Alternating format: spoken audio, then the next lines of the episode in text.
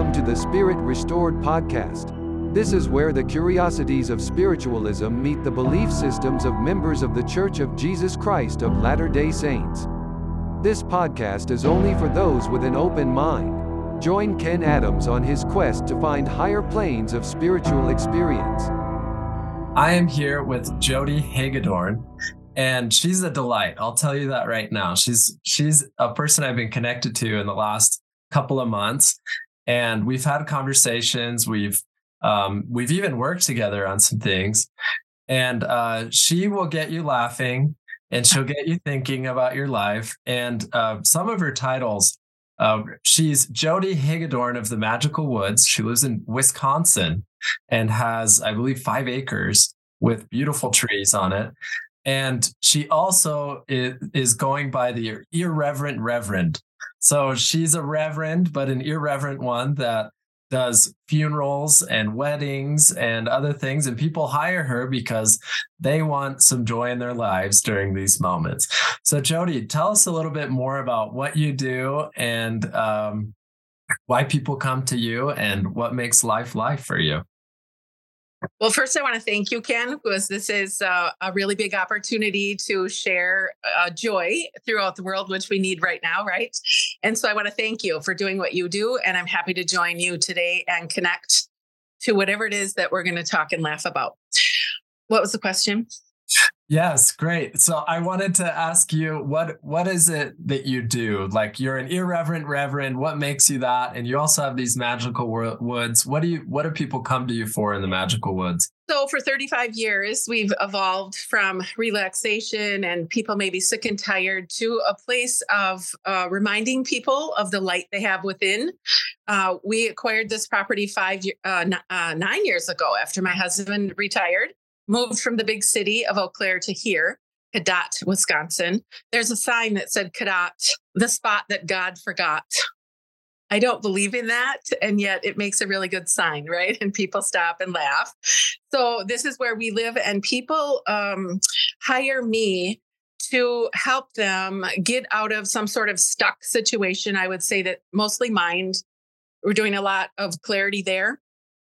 And of course, when you're not clear in your mind, then your body starts to follow suit and do all sorts of wacky things to remind you uh, that you might be just a little off path. And so about halfway up the driveway, they have this feeling of, oh my gosh, they haven't necessarily seen anything magical, but there's a feeling. And we love that because by living here in our truth, uh, we're able to connect with people in that way. And so it started with reflexology years and years ago, and I've added aromatherapy and Reiki and eight other different modalities. As I sit at people's feet, they tell me a lot of stories. And I learned early on that that it would be necessary for me to learn a little bit more than rubbing toes, right?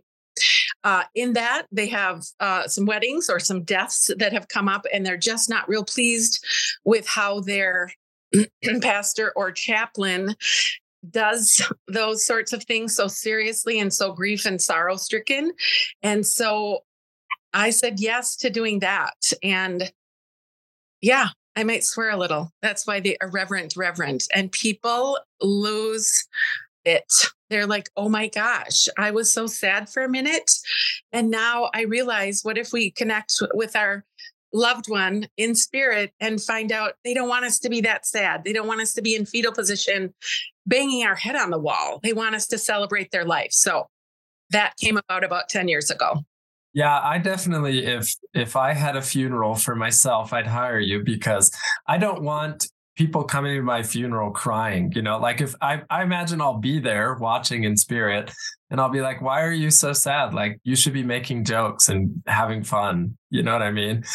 So get that in writing. Otherwise you get the chaplain or the pastor at your church to, and there's nothing wrong with that. Let me just say that uh, if that's what you're in alignment with, then go for it. They're, they just tend to be a little this way uh, in a box about how they present that. And mine is for sure not. I sit with a family and get all the stories, and they'll say, I'm not sure you want to mention this about mom. And I'm like, I'm pretty sure I will. And it just gets people, I mean, they're snorting in their Kleenexes, thinking, looking around, wondering, I should be more sad than this, don't you think? And I remind them that you'll have your time to grieve.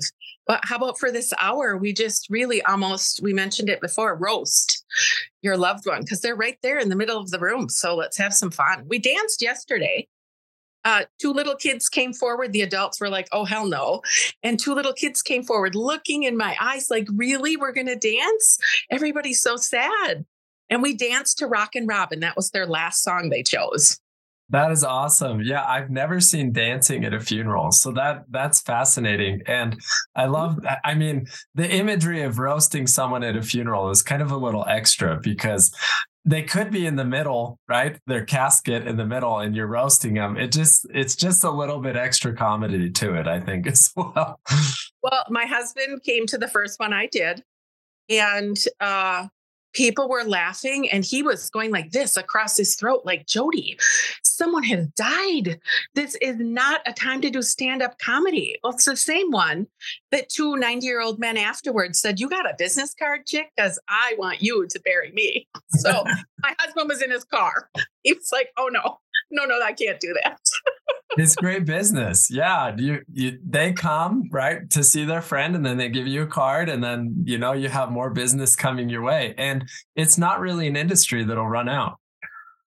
Well, here's the thing. This woman was a Viking fan and you're not that in Wisconsin typically, right? So in the sports world, she was a Viking fan and they, the family wanted me to mention that over and over, no Packer colors. She's a Viking fan. So we get all the way done.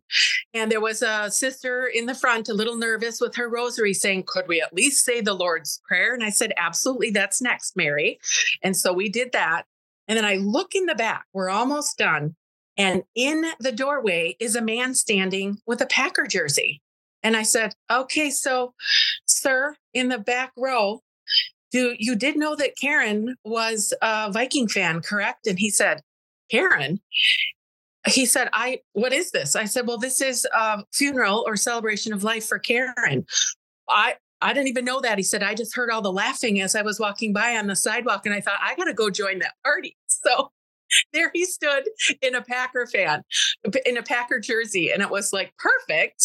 And like I said, my husband headed to the car. So he was like, oh yeah, no. Like probably, all sorts of responses, right? Yeah, I'm sure you had great jokes right there. You you had mentioned at uh, you have a business card that you're going to make. What's it going to say on it? Uh, it's going to say uh, hi, hire me or leave off the hire me. It will say I marry, bury, and bless them. Marry, bury, and bless. That's good. That's mm-hmm. good. And um, so you were talking about your property when you were looking for it, and. Um, I'll share this story about the house that I have as well. We, my wife and I, we were looking for a property that was basically everything we wanted, right? So we wrote down this big old list of everything that it had to have. And we gave it to our real estate agents and they're like, nope, you're not going to find that in this economy. For your budget, your price range, it's not going to happen. And so we fired that real estate agent and then we got another one. And that Bye. real estate agent couldn't help us see properties because he lived too far away. So then we started showing ourselves properties and we drove into this town where we live. And it was like, as soon as we got in, I was like, this, this feels magical. This feels like where I want to be. We're, we're like fifteen minutes from city, but we live in rural and we're surrounded by cities, but it's like one of the, like this beautiful patch of area where it kept farmland and open acreage and beautiful homes in one spot. And we chose it because of like what you said, there's just like a magical feeling as you drive into it. There's, there's a different presence there. And so tell me, tell me about, um, some of the people that you work with. You said they come to you stuck. What are some of the things that you've had people come to you for?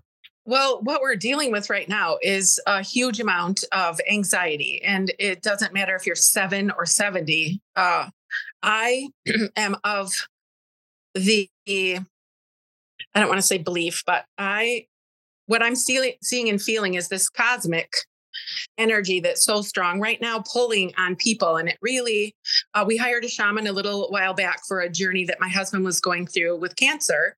And uh, he said, Jody, if we told everybody how many planets were in alignment right now for all of this to get unstuck, people would pass out.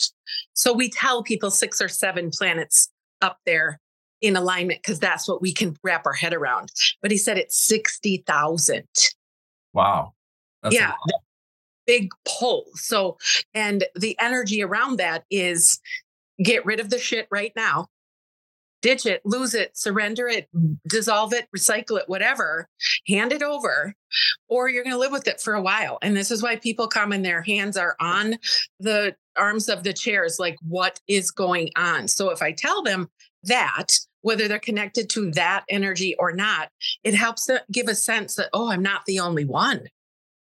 Um, and if I could put them all in a room, there'd be two hundred looking at each other saying, are you kidding me? You too. Uh, but when you're in that space, you're not really looking for other people in that space. You want out of it. So when they come here, I do my thing. We have a Revive chair, which is BrainTap technology in a headset. And there are lights and binaural beats in the ears and over the eyes in a visor. And those programs, there are six hundred programs for the neurological impact that people are having, and it calms the central nervous system. I sit at their feet, rub their feet, and then when that's done, I do some intrinsic coaching, guidance, whatever is left, we fine tune. But right now is huge with anxiety, fear, worry. What if I'm not good enough? What if I don't have what I need to stay on the planet? And it's a real big panic for people right now. So there. So I I wanted to ask, it isn't because the Packers didn't make the playoffs this year, right? No. Most people can't even leave their house, to be honest. Yeah. They're not coming to see me. um, but I have like a little seven, uh, a nine-year-old right now who is very autistic, and they've they've fallen through the medical system.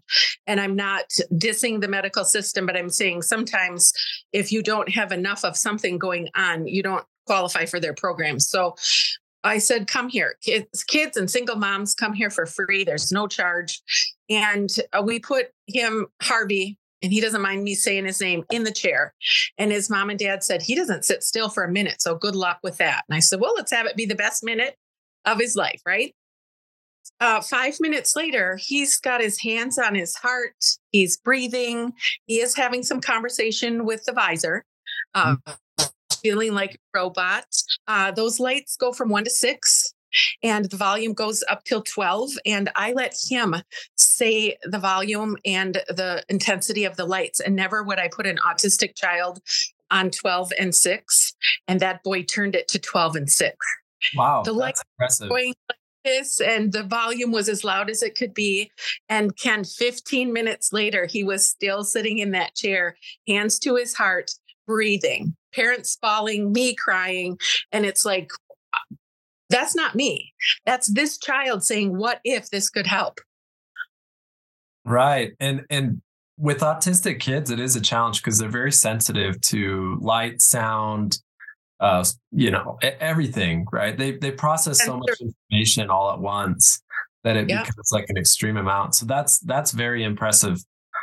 Yeah, totally impressive. So, you know, hands me the headset. I'm done now. And can I come again, Jody? Now, this is someone who does not want to go to mainstream counseling anymore. Uh, the words are too much. And so the, between the music and the lights, and then it makes the chair vibrate. So light, sound, and vibration.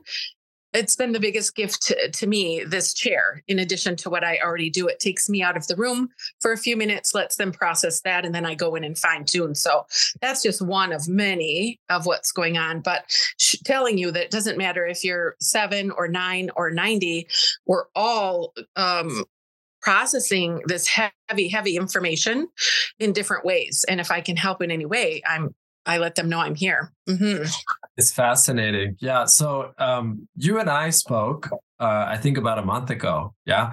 And you mentioned, you said, uh, how about we work together before I come to the podcast? So you can talk about a little bit of what I do. And I said, sure, I'm open. Right. I, and I'm always open for a lot of things. I mean, there's some things that I just, I'm not really interested in, but most things I'm very open to. And uh, we started talking. I said, I feel like I got like a rib out of place. And there's some other couple other things is I've got this door that won't close like very easily in my front door. And I've got a light out on the truck that I'm just not changing. Like I know how to fix it. I'm just not doing it. So anyway, um, we dove into that, right? And um, I actually don't remember exactly what I learned or something. It was something like along the lines of, uh, people can think whatever they want about me. I'm just going to do whatever I want, right? And, and and if they're upset, then that's their problem, right? I, and I think I even said something like, I'm going to go upset some people, something like that. Like it's it, this idea that I can, right, give myself permission to be myself. And sometimes being myself is upsetting to people because of their own reality and their perception. So um, right now, well, but, so I, somebody thinking right now, like what did that out of rib, that rib out of place, a damn door that won't close and a tail light? What? Why did those three things come together? They, what if they're thinking about that? Like, what are you talking about? Yeah, you're right. I, sh- I should give a little context to this. So uh, I started working with you, right? And first of all, you had me uh, tapping that location where that rib is, but on the front. And, and then um, putting me in a process where I'm learning from this. Yeah. And, and thinking about what I can learn from it. What's, What's really the purpose of it? What is it telling me, right? And and the door, the light, all that is, I I get avoidant of things is really the pattern, is I get really avoidant because I don't like the the pain of doing things that need to be done sometimes, yeah? And so my rib is thrown out, right? And actually, it that started because I sh- was shoveling my driveway. We had like a foot and a half of snow that fell. And I cleared the whole driveway and got it all clean and everything. And it was a lot of work. So after that, my back was, my rib was... You popped a rib because you didn't want to do those other two little things. Right, right. And so those... We, emotion of it. And that's where you were frustrated, disappointed, and maybe not heard. Or I can't remember either, because once we're in the zone and come out of it, there's very few notes because they're gone, right? But... the gist of it was I shoveled and now I've got to go do those things that everybody wants me to do. And what if I don't? Yeah. So all exactly. The emotions about that. Exactly. So, um, so, okay. First thing, the door, I didn't fix it, but now it closes just fine. And it, it just was expanding, contracting, and it, and it didn't close for a bit after our conversation, but unless this last week, it started closing just fine. So now it closes fine. My rib doesn't hurt anymore. But the, the more incredible thing that happened was this, that room where um, that door opens up to is a room where there's no flooring, and it hasn't had flooring for twenty years. Pre- previous owners, no one's done it, right? And I had bought flooring for it because my brother-in-law was going to come put it in. Well, he kept saying he would come, but he didn't, right? He says he's going to do it, but he doesn't. Says he's going to do it, but he doesn't. And then from this conversation, right, I keep saying, I'm going to fix the taillight, but I don't. I'm going to fix the door, but I don't, right? And then we go through the process. Well, he texts my wife uh, and because he's her brother. And he goes, hey, I'm going to be over this week. I want to do some of the flooring. So he ends up putting flooring upstairs because we had a spot there where we ripped out the carpet. So he finished flooring there. And then another thing that needed to happen in our kids' room where they sleep is they needed a new bed because they we didn't get a new bed because their flooring was ripped out. Our son, Charlie, uh, wasn't very potty trained and destroyed the carpet, destroyed it. So we ripped it out. And they didn't have new beds because we took out the bed too and made it into a sandbox. And then we were waiting for an opportunity to get a bed. So that same day that he texted, um, my mom sent me some kind of like Facebook marketplace thing that was like this bed that's like this mansion bed, right? It's like a palace bed. It's got like... Oh, waiting for that bed. Yeah. Yeah. We were waiting for that bed. Exactly. It wasn't like we, we could have bought beds. We're like, ah, eh, we don't like those. We don't like those. We wanted the ones because we have three kids in one room. We wanted one that was like all connected and like an awesome bed. So um, my mom sent me a message and said, hey, my friend is just giving this away. Do you want it? And it was like, perfectly good condition, fine. Yeah. Like, sure, let's go get it. So we hopped in my truck, we took it apart and brought it to our house. So all in that week, right after that, we got new floor, got that bunk bed, put that in. And I was like, okay, things are moving. Yeah. So anyway, I would say that in, in what I've done in, in my line of work, this isn't uncommon to me because a lot of it is our, our minds communicate between other people. And uh, there's even a book I read. You might be interested in this, actually, Jody. It's called The Holographic Universe. And it talks about how possibly our reality is just a hologram, right? Got it. And we're creating this hologram as we move through reality. And uh, it was kind of one of those moments that it was like, oh, really? I just need to like decide some new things, learn some new things, and then things fix themselves, you know, rather than putting all the stress on my back to fix things, right? Because that's how you pop a rib out. So that's my experience with you. And I thought it was really great. And um, tell me, tell me some more, or maybe you have some comments about this. Maybe I well, I highlighted some comments about that. I'm can I slip and slip out and get a cat that wants to come in quick? For sure. Come on in out of the cold. Good job. Okay. Energy can get a little bit much for her. She likes to be outside sometimes and then back in right now. So um, what I want to say about that is sometimes when we're in session, people are unable to let go or surrender because the the heaviness that's in them, they don't want to hurt anyone else. Right. And I say, well, if you can't do it for you, could you do it for the partner that has to listen to this? Could you do it for your coworker who's done trying to guide you through? Can you do it for humanity? Because when we make a shift, and I don't know the science behind it, but they say, you know, when we make a shift, it helps twenty to thirty thousand other people in the same situation that will never find help. Mm. So could you do it for that? That seems real big to some people. And so we talk about sending it to the compost pile, right? Um, though we peel vegetables and fruits, there's nothing wrong with those peelings, but we're not going to ingest them and eat them. And so we put them in the compost pile. They make this beautiful, rich soil where the next layer of whoever might be us, might not be us. And so what you did, and with some hesitation, because there was some resistance. Oh, yeah. Uh, at first, right? It's like, wait, it's going to be this easy to pop a rib back in or go fix the door I don't want to fix or that taillight that maybe not. But so had you tap on that rib in the front of where it was in the back. And then we actually went to, to do some childhood things of where you maybe weren't heard or you were expected to do something or at a young, young age.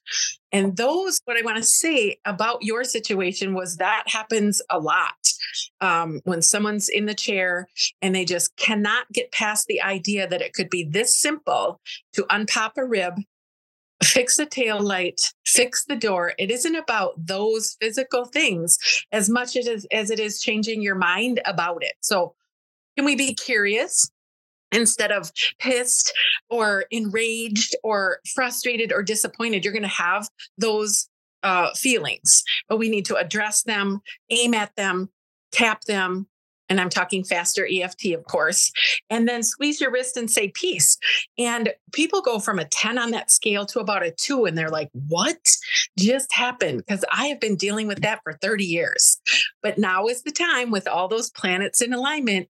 Now is the time to do it. And that's why also the intensity, why your rib popped out. Mm-hmm. I mean, medically, what would that be? Right. Um, Sorry, we'll give you some muscle relaxers and we'll we'll clock you out and then you don't have to deal with it. But no, this you faced it. You said, ew, ugh, I don't even like how that feels, but okay, I'll go there. And so you did the work. That's this is what we call the work, right? So kudos to you. And then what that did was communicate to all the others involved. What if I go do my part? Right. Right. Right?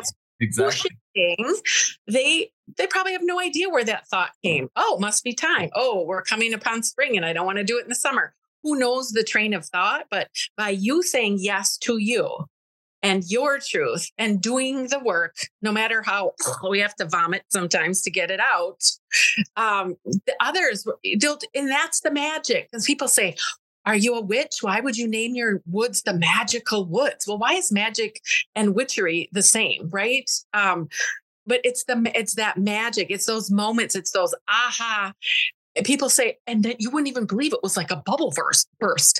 And it just happened. And I'm like, yeah, that's the magic. I'm goosebumping right now. So why can't you, right? This is how I share it. And I'm not holding back anymore. There were years that I didn't say those words because it was too spooky or scary.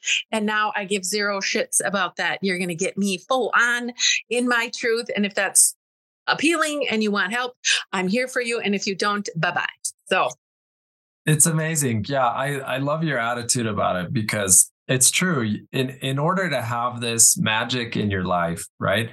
You do have to let go of a lot of stuff. I had a client call me just the other day and uh, he was really excited, really happy because he had been in a business relationship that just wasn't working out. Like it just wasn't going forward. And, and I asked him, I said, do you want to be there? And he was like, no, I don't. And I said, why are you there? Right? Really dig deep. Why are you there? If you don't want to be there, why are you there? Right? And it was this sense of riding someone else's coattails to success. Right? And I said, but what, what are, what if you could ride your own coattails? What are you going to be doing? What if you did you? Right? And it settled in him for a bit. It was a quick phone conversation I had. And then he called me back and he said, so much has changed. He said, I left the business. My partner bought out my shares. And then I was just in the shower. It's always in the shower. You know, it's almost always in the shower, right? Water. So magical. Yeah. Water's very magical for me too. Like water's very important in my life. And uh, he says, I had this idea. My mind was filled with what I wanted to do finally. And it happened when I finally said, I, I am not going to predetermine what the answer is. I'm going to let it come. Nice. And so it came to him and he's like, whoa, I'm going to be making. So, so to all those people with this anxiety, right, that you're talking about, I've, I felt it too. I've worked with people that are feeling this too. And he's definitely one of those people that's been feeling that. But the thing that made that bubble burst, like what you said, was this idea that came to him. And what he wants to do is to take seventy-two hour kits, which are like survival kits, and make them good, because most seventy-two hour kits are like terrible food from China packed into a bin. And he's like, we need one- ten hours, to be honest. Right, right. They don't last very long at all. Like, so he's, he's going to create seventy-two hour kits that are awesome. And for those of you listening, once it's up, I'll, I'll let you know about his business. Yeah, so, just not leave a link for that one. That would yeah. be amazing. Yeah, it's it's going to be really important. And so tell me, tell me a little bit more. So you you do Reiki. You, I mean, obviously there's mental healing here. There seems to be physical healing that is part of that as well. What are some some healings that you've seen from people that are stories that you'll remember for a long time, or or things that you would that would highlight, I think, the the nature of who we are, our innate intelligence as human beings? So I'm going to tell the first one that happened back in nineteen ninety-eight. Uh, this so I studied reflexology. Not even studied. I had an issue in a hospital that didn't serve me medically as well as my body required. And so uh, reflexology came about. And so there I was, rubbing feet at age twenty-five with a two-year-old and a baby. Uh, never in my life did I think I'd be sitting at people's feet, but there I was. So uh, then decided to take some classes instead of just uh, looking at a little pamphlet and a V H S tape. That's how old I am. There was this much on a V H S tape. Um, and so in these classes, um, the teacher would say things like, now, here's the thing. Uh, you're going to maybe once in your lifetime come across someone who's missing a limb. And so how would you do reflexology on someone that's missing an arm, right? And I thought, oh, okay, if that's only going to happen once in a while, I'm going to pay attention, but put it in the back. My first client walked in with a prosthetic arm. Wow. I said, okay, where is all that information back there? He removed the arm, and there he was with that stump on the elbow. And so I did reflexology on hand, on feet, and the other arm, the other hand. And he was still in my chair, and uh, I had not taken any courses on mental, emotional releasing. And so after an hour, he was still there while people were piling up in the waiting room, because I saw people every forty-five minutes back then. And there was a huge sense of loss. When you lose a limb, there's a huge sense of loss. And so I just said to him, you know, how does this feel? And he began weeping, and in poured the information to say, because I had no idea what to say to a man who's missing a limb from in the war, right? So um, it came to help him reattach his arm. They had thrown it in a dumpster. It was blown up.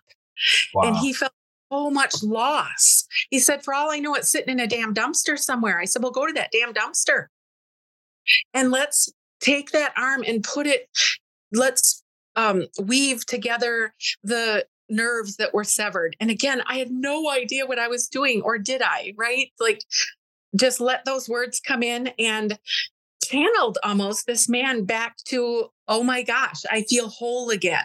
Even though the prosthetic arm was going to enter there, he would no longer have those, come to find out sessions later, he wouldn't be having those phantom pains of those nerves looking for the other nerves that were in a dumpster.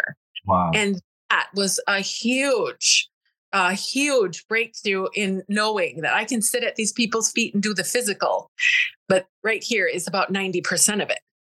Wow. That's an amazing story. There's, oh.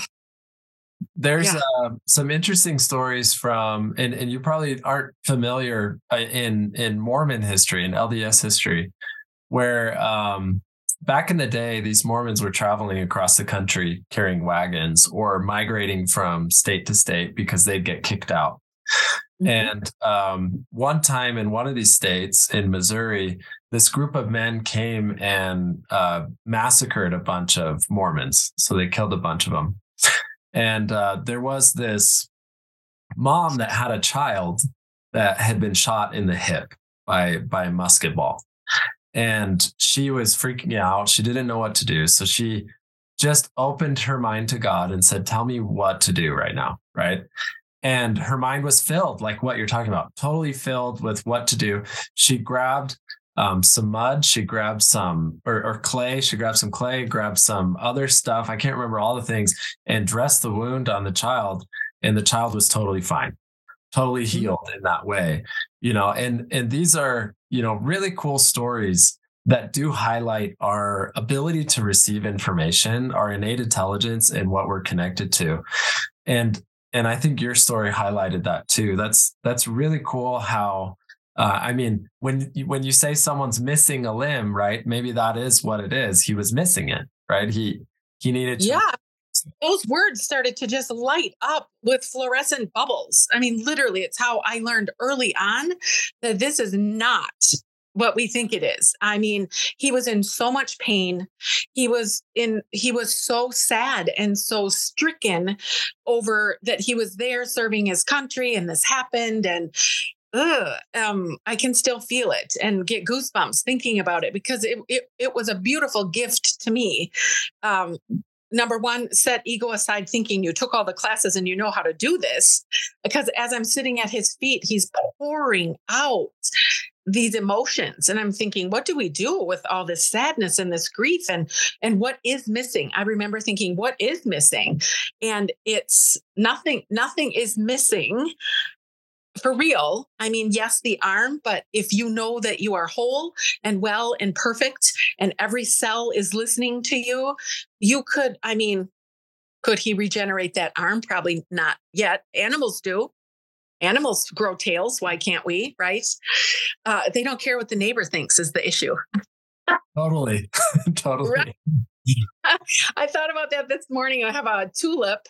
Um, some, I've got some flowers on Tuesday, and this tulip went from a bud to this beautiful, uh, and inside is little purple hearts. And then it just fell apart. And I, I am going to do a, a, a post on that later, later today about that tulip did not give two shits about what the tulips next to it thought. Uh, will it be okay if I take up room? Uh, what happens if I go from a little tiny bud to a great big flower and take up all this room? Doesn't care. Its purpose is to go from that dark little bulb seed to this beautiful, fully open, look at me. And I thought, how do I put that into words? I can show a picture of that. And it's been written a thousand times by other people. And yet that was my experience this morning. As I was drying my hair, I was just giddy because I thought, why can't people do this? Go from that dark seed inside the womb to this fully blossomed human.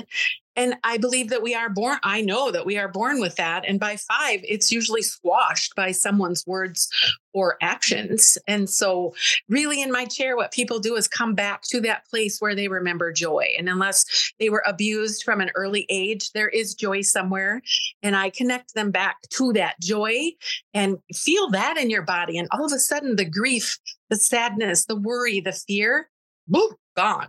So it is pretty miraculous, although I want to say, you know, miracles happen, but we don't need a miracle.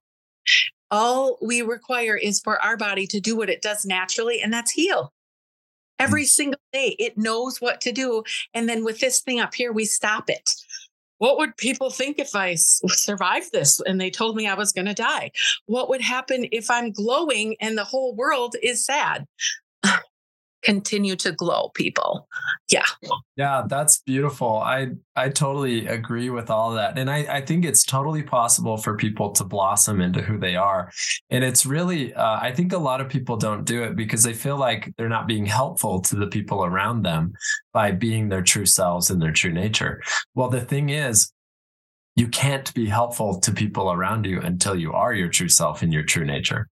That's the secret behind it, because once you lean in and you say, who am I really? What is my identity? What do I want in life? How do I want to go about doing it? What is my mission statement for me?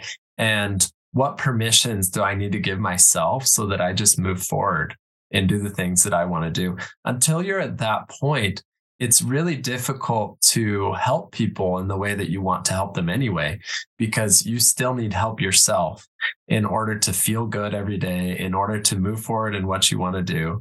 And once you've done that, like that flower, right, it'll blossom. Now it's a help to people that watch it, right? Because it's beautiful, because it's taking up space. And that will only happen for you when you allow that to happen in your life. And otherwise it's, it's going to be... Well, you know, if you if you wake up, I mean, people in the chair will say the same thing. They're like, I'm good, but I'm so worried about my daughter. And I said, so here's the thing. Imagine your daughter checking in with you and you're on the floor in fetal position, banging your head on the wall. Are you helping her? Oh, oh. No. So what's with the fear and the worry? Well, you know, we're human. We're supposed to? No. You know, if you're responsible, if you're a responsible human, you better worry and be fearful. Well, what? They say, you know, the normal on the planet right now is eating at McDonald's and ninety-eight percent stressed out. Well, I don't want to be normal. I want to be in my most natural state. And that could be flawed on any given day, but if all the cells are whole and well and perfect and wanting you to be your best, then we need, need, we, it's asked of us to ditch the fear, the worry, not ditch it as much as address it and say, why is, is it serving me anymore? If not, it's time to go. And then know that you're not harming anyone when it goes. I vowed early on to never harm anyone. And, you know, uh, intentionally, that will never happen. You know, sometimes something is said and they're not liking that, or it didn't land with them, uh, but no intention to ever harm. And if we get up every day, I do this. Thank you for a new day. Oh my gosh, we did it. And then put that love and gratitude in and then send it back out. So I've sent a Hallmark card to the world. Nobody in any way, shape, or form during the day can tell me I didn't do anything for myself or the world. It took two minutes and then my cup is full. And now I can pour out to those and do things during the day to fill that cup up again. That is not selfish. It's perfect mental health. That's amazing. What, what, What do you see in the nature of human? What is our true natures, right? I feel like we're we're here in our lives, right? Someone comes to you like me, they're like, my rib is out, right? They have a body. They they might be thinking, oh, I'm just this guy with flesh and bone and I'm going to die someday and maybe I'll live with God. I don't know. Who knows, right? What how would, how do you view reality of the nature of who we are? Well, could you have fun in the meantime? Well, yeah. And what's keeping you from that? So, so yeah, I, that's always my question. Too. Joy yeah. is our natural state. There's just no doubt. We did not come here to suffer, struggle, lose our body parts, right? Mm-hmm. I mean, I don't know. I can't prove it, but I can tell you that our life has led to that. I mean, the story about this Magical Woods, I want to visit for a second. I haven't told it out loud, and now it'll be to millions of people. So yay. Um, we had lost a house twenty-five years ago in a big, long court battle, year and a half long, icky, you know, not fun. And so we didn't know if we would ever be able to get a house again. So we rented for fifteen years. Um, some things happened. My husband retired.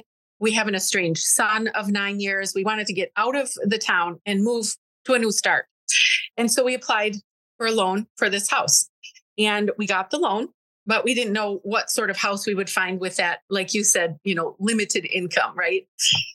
And so I see a friend, and she does some channeling and, and whatnot, and she didn't know about this house. And when I'm laying on the table, um, she said, geez, I see this, this Tom and this property, and Tom used to live here and he passed. And she said, I don't know, Tom. I said, this isn't your appointment. It's mine. Keep talking, right? And she said, I- I'm seeing a bed and some logs. Do you make? I said, yes, my husband makes hemlock log beds. Keep talking. And she said, you're supposed to take one of those sticks and put it by the waterfall. What is this? There's a waterfall. What? Well, there's a waterfall on our property, right? It's a little pond and a waterfall.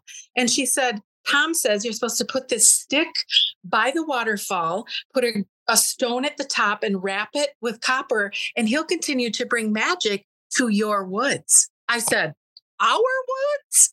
That was his woods. And she goes, did you just buy a house? I said, we did. And she goes, well, it's yours. Next day, approved.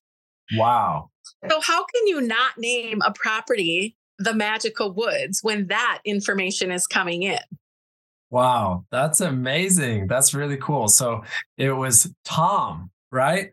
Tom, and his wife had talked, Mary Lou had talked to me many times about, I know you're into this energy and into, you know, gifts and things. And I said, Mary Lou, we're all with, we are all given gifts. And I said, mine is just a knowing. I can't explain it. I can't write it down because I don't hear it or see it or feel it, but I just know. And when you know what you know, what you know, you can't explain it. Now I said, she said, well, how did Tom come to you? It's my husband. How did he come to you and tell you about the Magical Woods? Are you kidding me? Two weeks later, she said, Jody, you're not going to believe this. I got a brand new couch and I can smell his cologne. I'm like, well, hello, Mary Lou. Wow. So I, it opened up some things for her because she was so sad. I said, he's maybe not coming to you in the same way because you're still grief stricken. You're still sad about the house, even though we're doing wonderful things here on your property. You know, it was your property. And she had a, you know, we did a couple sessions because she was pretty uh, bent over the idea that her husband would visit me and not her. And I said, here's the thing, honey, I'm not sad. I, I mean, I'm sad for you, but I'm living in joy, and they are going to reach me quicker than go, go, go, go down to try to reach you, right? So now it's been nine years, and she's got all sorts of stories about, right?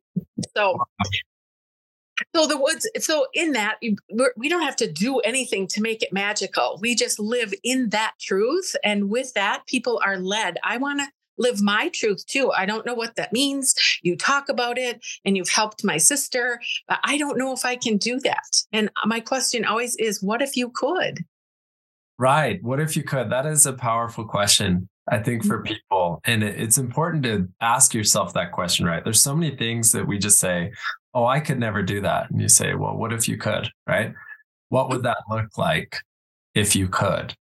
And most people don't open their minds to that because of, like what you said, when they're five years old and their parents or some school teacher kind of squashes their dreams or tells them they shouldn't behave certain ways, right? Or live certain ways, they take it on. When in reality, in, in my own perspective, I see that our natures are limitless and expansive and can do whatever we want to accomplish. And we're creating reality way more than we even know.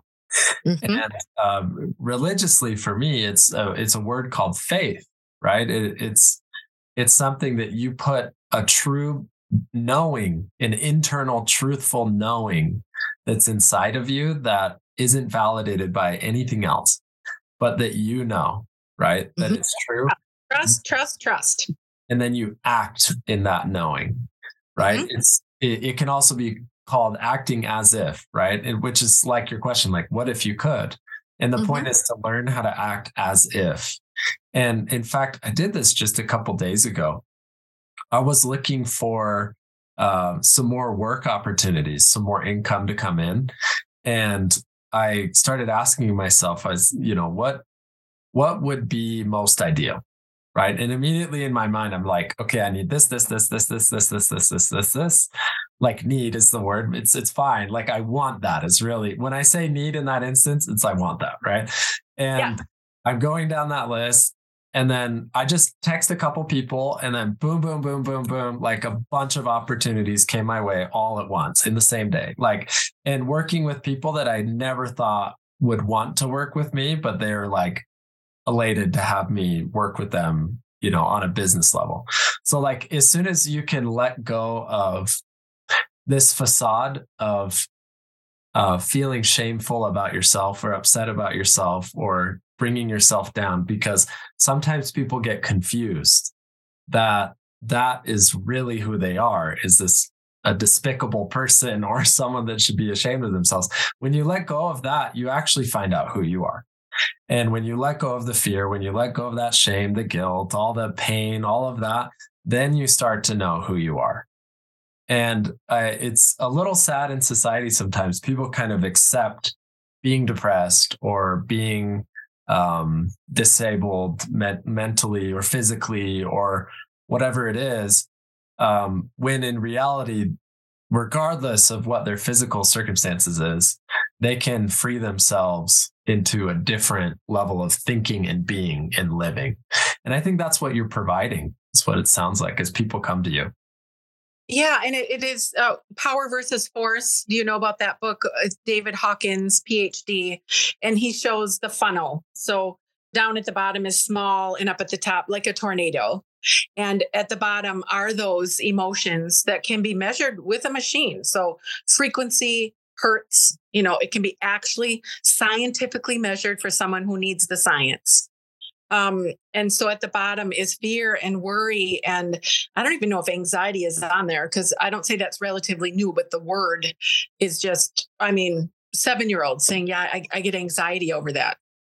Mind blowing that that's even a, that has to be a word um, in their vocabulary at such a young age. And what we do with that is, We just, I just asked them, they, they seem that their antenna is a little gummed up and they're not surprised they have an antenna. Parents are a little, they're usually on their phone during the session. And then when I say, how about your antenna? They stop texting and they're like, what?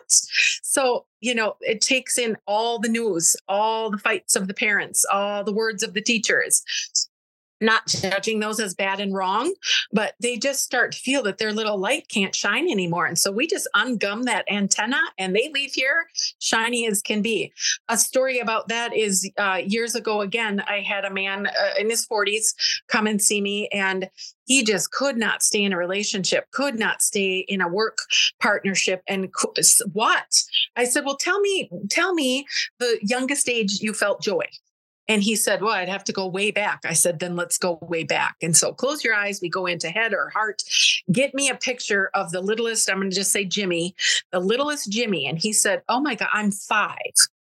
And oh my, you're right. I'm like, I don't need to be right here, but let's just go to, all right. So littlest Jimmy on the playground, kindergarten, fresh and new. And Johnny pushes him on the playground. Well, Jimmy's got this little blue shirt on. And Johnny wanted that shirt, knew that he probably wasn't going to get that shirt. So he pushed Jimmy. Now, Jimmy takes in, I must have done something wrong for someone to push me. And he's lived with anxiety his whole life because he believed that what that kid did was something he did wrong. And now he's trying to live that kid's issue. You're going to have anxiety because you we we don't even think we have the answers to our own shit, let alone someone else's. And so now he's living for thirty-five years with Johnny's issue of not being able to have that blue shirt. So we go back to that situation. I have him invite Johnny in and ask, dude, what's the deal? And he said, I wanted that shirt and I knew I couldn't have it. So I pushed you and I'm sorry. And wow. They took that forgiveness and that, oh my gosh. And he cleaned up all of his false hoods about himself and no more anxiety. I mean, is it that simple? Not always, but in that case, that was something from thirty-five years ago that he put a backpack on, filled it full to be right about it. And then you, we get anxiety over it because it isn't correct. It isn't our truth. It's someone else's. We buy it and then we live by those words and we can't come true with those words because they're not ours. And yeah. that is all anxiety and depression in my point of view. And someone might think it's pretty Pollyanna about it, but I've seen it. We've guided through it and they're completely free of that bullshit. I'm, I'm on the same page. I think that anxiety and depression is a state of mind, which can be totally changed. Anybody who thinks it's genetic is misled because no data supports it being genetic, because just over the year twenty twenty, into twenty twenty-one, anxiety de- and, and depression doubled in society, which goes to show it's not genetic. We can't double a certain amount of people in one year. You know, like it's, there's no way it's genetic. There's no way it's chemical. It's totally a state of mind and it's totally rooted in decisions and choices. My wife had pretty severe anxiety when we got married. And um, I I took a bunch of trainings. One of them is timeline therapy, which is similar like what you're talking about, like go back in your timeline and, and learn from these things. And she let go of anxiety. She hasn't had anxiety for three years. I mean, going on four years now. Like, it's miracle. Yeah. Right. And, and to most doctors, it's like, you need to manage your mental health, right? It's like, take a pill, manage it. It's never going away. Well, those beliefs aren't really serving anybody, right? What if you could release it immediately? What would that do for you? What would that do for your family? What would that do for your life, your way of living, the way you go about business, your health, right? It's worth it to ask that question, to dive into it. And now here's the thing, like someone like me or Jody, we don't heal people, right? They heal themselves. They go through the process and heal themselves. We don't cure people, heal people. We don't do any of that. It's all inside your own mind. It's all choices that you've made. And when you recalibrate, when you relearn and you go back and you visit these things, then you can release. And when you release, then you can be more of who you are, because really you weren't born depressed. You weren't born anxious. So at some point you picked it up. And if you picked it up, then you can let it go. And I think that's a huge belief change needs to happen in society for us to move forward. And to do that, I mean, I agree one hundred percent with everything that you said. And but if someone has suffered, suffered with this for thirty or forty years, they, they really don't believe it's that simple. If it was that simple, I'd have done, I don't know any two-year-olds who are depressed. I mean, yesterday at that celebration of life, right? We had Rockin' Robin as their last song. They chose that. They said, is it okay? And I said, well, do you want to play How Great Thou Art? We can do that too. Uh, I'm going to invite you to dance. And they're like, let's go with Rockin' Robin. And all the adults that I invited to come forth and dance were like, mm, maybe not. And these two under three-year-olds were looking at me like, is this for real? When was the last time I danced? And they came forward and we danced and I was sweating and we were, I was twirling them and they were like, Mama, do we have to go? It's like, that is why, that's the true essence. That's the gem. That's why I do this. That's the reward, right? Yes, I get a paycheck and yes, I've served a family, but these little kids who were like, oh, if my mom would just let me go for one minute, because mom, you know, I was pretty scary. So the arms are around the children. Don't take my children. Oh my gosh. And they came forward and we, they kept looking at me like, are you real? And I just said, dance, honey. So, you know, it's okay. And, and yes, society is hurting right now, big shit show out there. And so what if, what if you could be the light and people say, how did you do that? Ken, how did you do that? Teach me, you know, there. It's really that simple. Do, do I have down days? Absolutely. Um, more like minutes I clocked myself out for twelve days about five years ago over an issue, and twelve days I just stayed in bed. I went to the chiropractor once. My husband brought me tea and soup, and I went to the bathroom and took one hot bath every other day, and otherwise twelve days. And my uh, guidance in that was, you're being rewired. Mm-hmm. Wired. So twelve days. I woke up, I taught a reflexology class. My husband was like, what was that? And I'm like, well, that's how I do it. That's, that's interesting. How- That's how I get well. yeah, yeah, I I feel the same way. I, I think it's so important to learn that your emotional state is basically everything. I mean, like if if you can get yourself in an emotional state of joy, then you can really have a joyful life, right? And I, I don't know if you feel this way. Uh, I, I felt this, like you said, this judgment of being too joyful. Right? It's almost like it's looked down upon to be too happy, to be too joyful. And that has prevented me in the past from leaning into the things that I love. And I, and even know, like, even to the point, I didn't know what I wanted consciously, because having joy and having pleasure and having fun was suppressed for so long. Yeah. Right. So You, it seems like you're bringing your light to bring joy into people's lives, to help them see it as a possibility for them. Is that right? Absolutely. And again, back to that Power versus Force, that book, Power versus Force, written by a P H D, not some wackadoodle lady that lives in the Magical Woods, right? And so he has letters behind his name that can prove what he says is valid. Uh, and so it's that that tornado like looking cylinder, and at the bottom, teeny tiny, are worry and fear and, and, um, all of the things that get us not even to neutral. So we are barely surviving.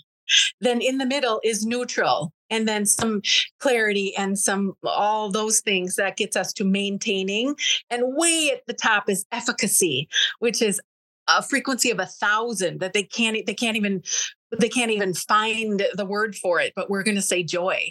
And so what would it take to go from the bottom of that, lose the, the need to feel a certain way, address it, tap it, breathe it, whatever your method is, and then get to that place. And it's really hard to go back down after that. Really hard to go back down. But once you're there, it is, it's almost, I would say, as uh, someone was in the chair the other day and she said, oh my gosh, those blue lights went to white lights. And I felt like I was with God. And if that's the case, I'm good.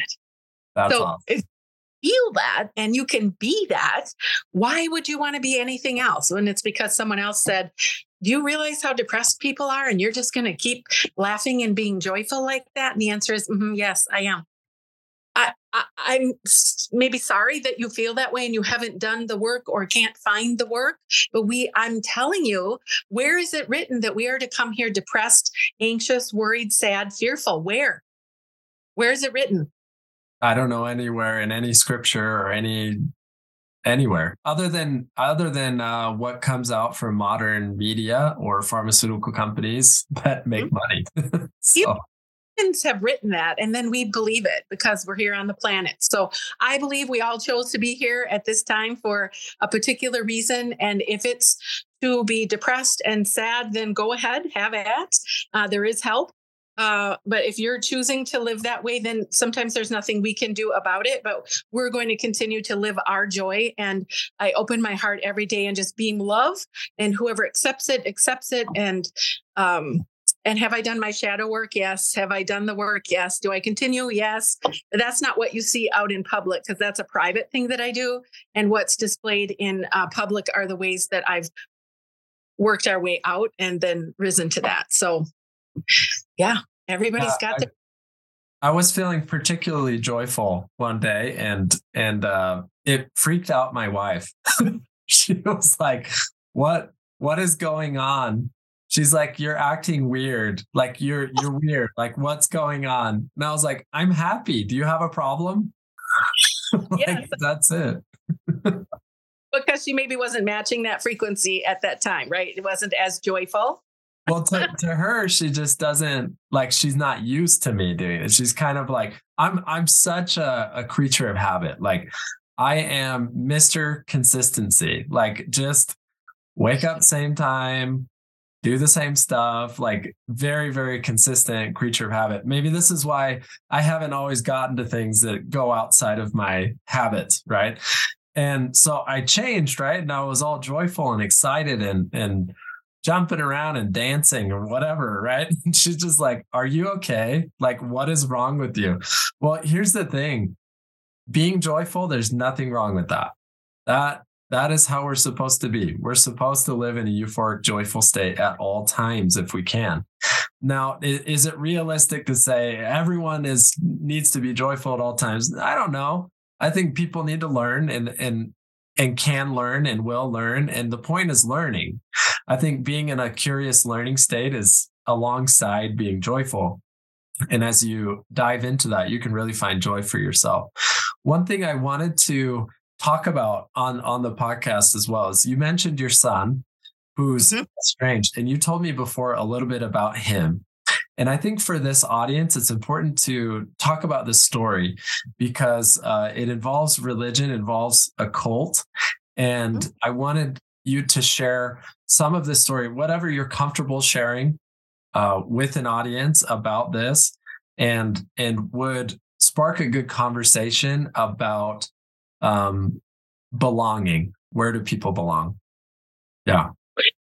Oh, let's see. Where do we start? I will make it short because it's a long story. It's been going on for about thirteen years, but um, our son at thirty-one allowed himself to be adopted along with his wife and three children by a local pastor uh, who had him believing that he was not raised safely by us. Uh, he was brainwashed into thinking that life was never safe with us growing up. Uh, we have two other sons uh, younger than that. But at thirty-one, uh, at twenty, he was really looking for, like uh, humans do, looking for some answers. Uh, this particular church, Valley Brook of Eau Claire, happened to provide that for him. And then this man was hired as a pastor and began grooming um, some of the young men in the church to be pastors and to belong in a a different way. And it did become a cult. Uh, most of the members uh, left. Again, he adopted our son and they fled to Texas. Uh, we did a story about that. Not, uh, of course, the paper wrote uh, local um, man uh, uh, kidnapped or adopted and parents are devastated. That sells papers. The truth of why we did this story was to just let people know that these sorts of things happen, even in small little towns like Eau Claire, Wisconsin, and to just not beware, but be mindful of what you join and where you think your loyalty is when it's here. Um, you can have whatever relationship outside of that, uh, but don't let this become your truth like it did for our son. Um, You know, we went to the courthouse because we heard he had been adopted, hadn't talked. He, uh, the man who took over his life, uh, sent emails and different things uh, pretending to be our son. And we know that's not our son, but said, I want nothing to do with you ever again. Didn't feel safe growing up. Don't feel safe now. So, you know, stay away. So he did live locally, but then taken away to Texas. But that story, we went to the courthouse and there is his, uh, birth certificate. We're nowhere on it. I can't prove I had this child because the parents, Doug and Robin Lebsack, and he is now Nate Robert Lebsack. He kept my husband's middle name, funny, and yet he's not Nathaniel Robert Hagedorn. He's Nate Robert Lebsack. So it's real. It happened. Okay. So uh, that story was helpful because they tried to start churches in those towns and people thought it was weird that this guy and this kid were father and son. Didn't seem like it was.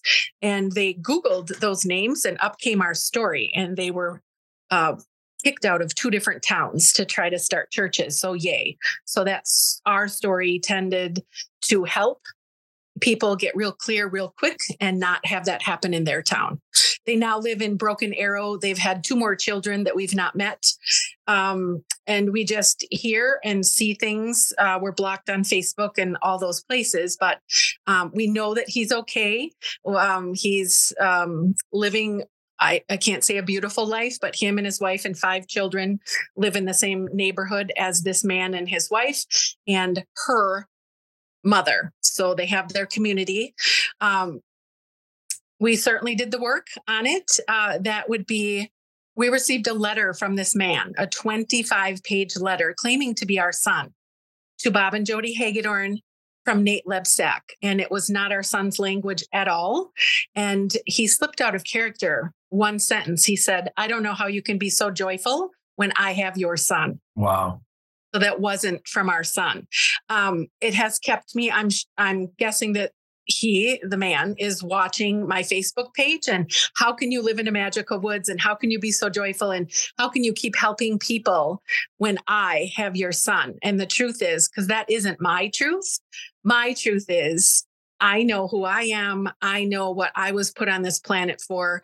And I'm going to keep doing that as a beacon of light and keep connecting with our son in his heart. And whether he returns or not is not our uh, doing. Um, we're just going to always keep the door open and our hearts open, welcome him with open arms, no questions asked.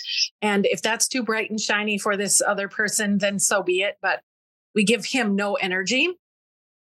Um, just simply our son, to let him know that we're here for him. Um, I do have people call all the time asking, how is it that you're so inspirational on Facebook and Instagram when you're going through this? We can't get out of bed. And I, and you know, they'd love me to do a support group. And I said, I will do a support group when my, when our son is back home with us, if he chooses. This is his chapter. He is writing this chapter and there's nothing we can do to interrupt that chapter, to make it different, to uh, beg him to come home. And that took a while to get there. The first year was horrendous and we did not do well with it all because who do you talk to? Uh, we found out there's three thousand cults just in the Midwest. So this isn't rare that it happened to us. We can ask all the whys. Uh, we don't need to know the whys. We just uh, would love to know that he's okay and that he's happy and that he knows how much we love him and that he's always welcome home. And that, I guess, is inspirational. Yeah, I, I think what's inspirational about it is that you've healed, right? You're healing yourself and, and your family, and you have such an amazing perspective in it that you're letting your son write his own life how he wants to write it, despite everything that's going on. And you've also allowed yourself to rise above what someone else might want to do to bring you down. And that's a powerful lesson, I think, for a lot of people, is that at times it can feel difficult to move forward when there's these eyes watching you, right?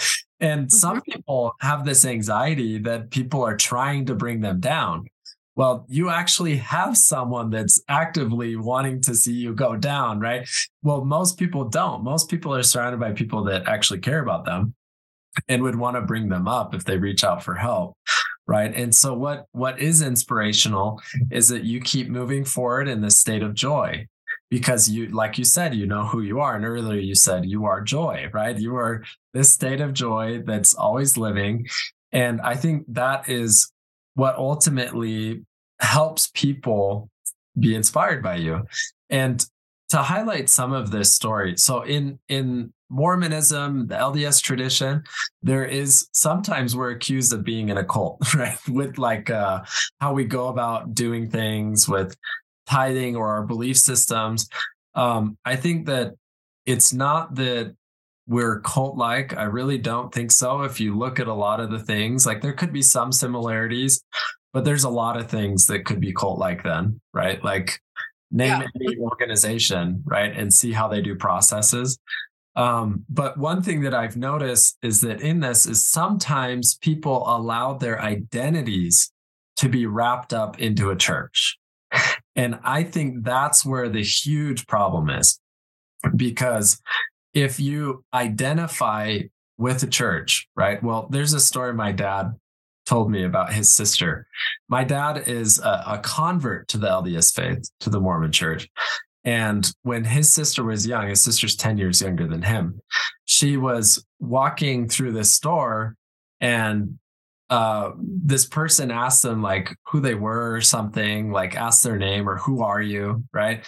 And this little girl, which was his sister, said, "We're Mormon," right? That's, that's how she expressed the thought, right? Well, I think that identifying as a church or identifying that might be what's causing people to miss the mark in their lives, because it's this sense of where do we belong, right?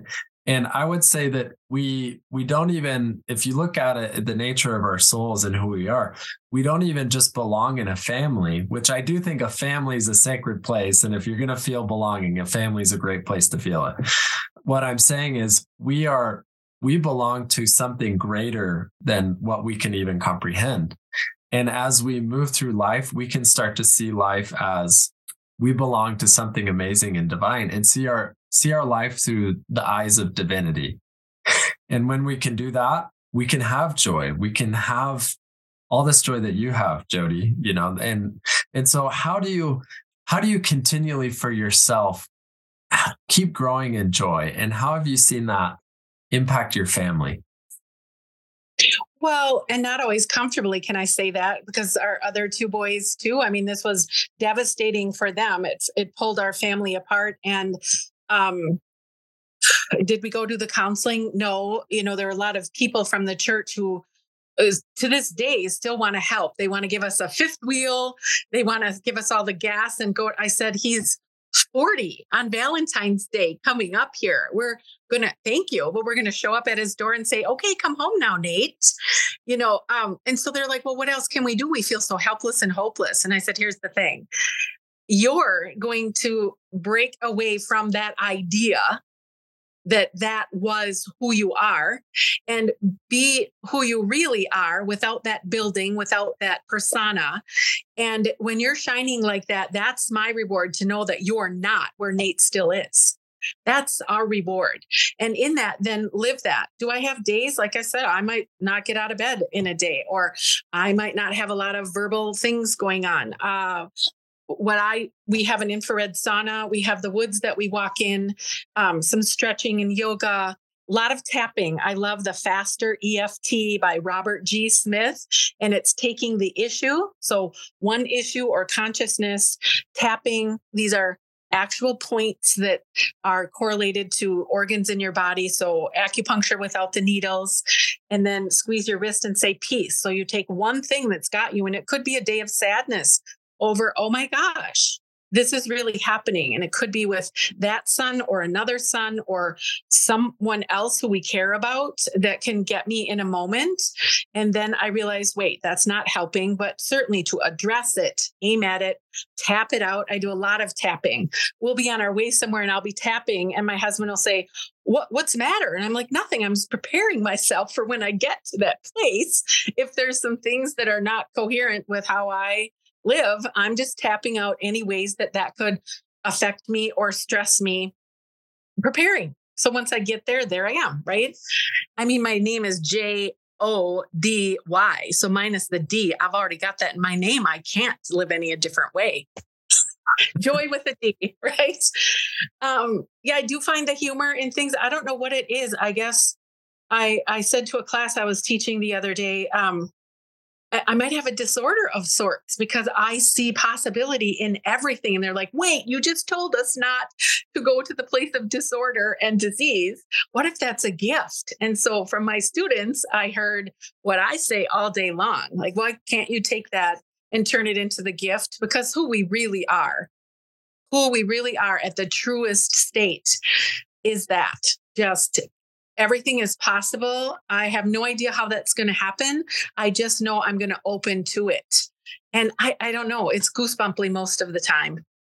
That's, that's amazing. I, I really enjoyed today talking to you, Jody. This has been really fun. And if you're lucky to talk to Jody, she's going to make you laugh. She's going to make you smile, and she's going to help you find joy. And I hope that as you listen to this, you find that for yourself, from someone who's very, very experienced in what she does. And Jody, how can someone get to know you better? How can they reach out to you and ask you some questions or learn more about what you do or hire someone for a funeral or a wedding or to get roasted? If, if they just want to get roasted, how do they get a hold of you? Well, you're going to go, if you're on Facebook, um, you're going to go to Jody Maureen of the Magical Woods. If you are not on Facebook, you're, do I give a phone number right now? That feels a little corny, but I, I will. I mean, how? If you want to, it's up to you. Yeah. Well, I mean, if they're not on Facebook, and some people aren't, right? Yeah. Or Or Instagram. I'm on Facebook and Instagram as Jody Maureen of the Magical Woods. Uh, the phone numbers are there. Otherwise, it's seven one five, eight three four, zero eight eight three. And I feel like just for a minute there, there's in a bathroom stall leaving my number on the wall. And I don't know if that's okay or not, but I just did it. So um, I would love to connect. And um, you'll find on my regular page of Jody Hagedorn, I'm a connector of hearts. And so I mean that real with people. And I also find hearts in everything. There's a heart behind you upside down right by your neck, by the way, um, that I've been staring at. It's upside down over in the corner there. It might just look like a little L to you, but I see a heart. So um, people are always sending me their hearts. They're like, oh my gosh, I peeled my egg this morning and there's a heart in the shell or whatever it is. I will be writing a book, Queen of Magical Hearts. And that's just a, because that's way safer than my bibliography right now. My children are saying, don't write that while I'm alive. Wow. So yeah. I'm just going to go simple with hearts because that can't harm anyone. Right. Um, but I would love to connect with you and love to guide you to your light that's already within. And um, thank you, Kenny, for doing what you do. And I hope this isn't our last time. I would love to talk with you over and over again. And Um, I thank you for all the work that you're doing. It's a pleasure to be with you here today. Thank you, Jody. Yeah, this won't be our last time talking for sure. So cool. I hope you know that. We're friends now. Okay. So uh, it's, love it. and, and I'm just going to point out to the audience here, I'm looking for the heart. Well, oh. It's upside down. I'll take a picture and edit it and send it to you and you're going to laugh. But for right now, it looks like an L with a string hanging from it. I get that, but I see hearts in everything. So oh, I think I see it. Yeah. Well, you stand on your head, dude, and that's probably not going to happen during your podcast. No. Well, we do we do have a video with this too, so I think um, they'll be able to see it. Yeah, you have hearts behind you. I do. Well, yeah. Everywhere.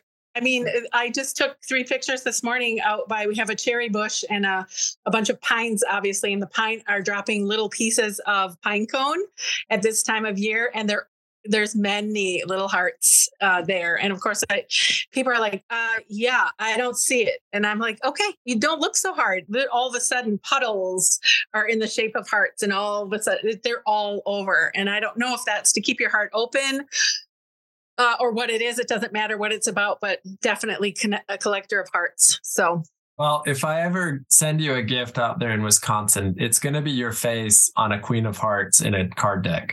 Nice. So I'll remember that. And and uh, laughing, I, of course, I hope. Right? yes, yes, yes, absolutely. And uh, let me know when your book is done, and that'll be another time where we could connect here, right? And talk about your book as well. And thank you everyone for listening today. Please uh, like this podcast, subscribe to it, hit that heart button on Instagram so we can get some more hearts and more sharing and more love, and that people can find this message of joy, which I think is probably one of the most important things right now in our society, while people are feeling anxiety and stress. And honestly, in my opinion, just turn off the news, find something more helpful to you, because whatever information the news is giving you is not going to be as helpful as you knowing what you want and feeling joyful. And find that joy inside yourself. Thank you for listening today, and we will talk next week. Ken loves to get feedback from his audience. Send him a private message or write a review so that he can discuss topics that are most relevant to your spiritual experience. Thank you for listening today, and remember to join next week.